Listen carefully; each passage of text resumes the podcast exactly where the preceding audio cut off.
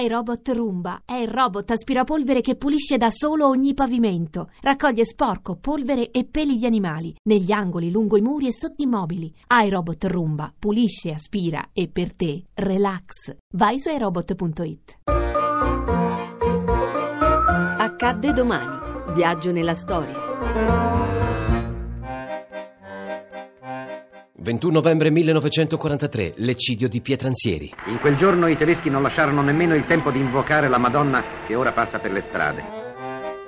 Gli alleati sono sbarcati in Sicilia e Hitler ordina alle forze tedesche presenti nell'Italia centrale di difendere le proprie posizioni. L'area del comune di Roccaraso per i tedeschi è strategica. Si trova alle spalle della linea Gustav, lungo la quale sono schierate le loro truppe. Inoltre, i tedeschi sospettano che la popolazione sostenga le formazioni partigiane che operano nella zona. Mamma diceva sempre che ci vuole venire la guerra, qua non ci viene mai in mezzo a queste montagne, chi ci viene qua alla guerra?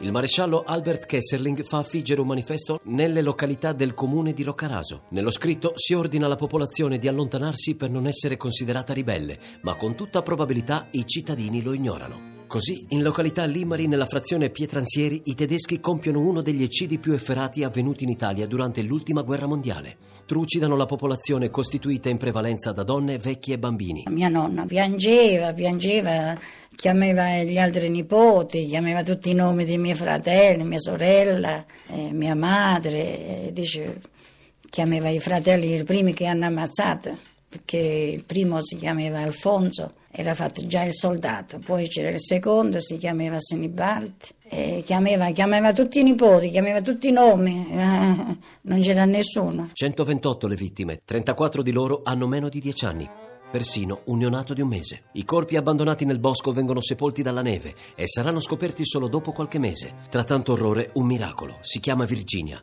È una bambina che si salva rimanendo nascosta sotto il corpo della madre. Mio fratello stava vicino a mamma perché mamma teneva me in braccio, mio fratello ce l'aveva all'altro, e mia sorella e l'altro fratello. Stavamo tutte, tutti, tutti vicini. E allora mio fratello mi chiamò e mi disse Virginia è morta mamma e io ho alzato la testa, ho guardato, ho detto sì perché mia madre era morta addosso a me e mio fratello dopo ha abbassato la testa e ha sospirato pure lui. E io ho rimasto lì sotto a, a mia madre, ho rimasto là per un giorno e una notte.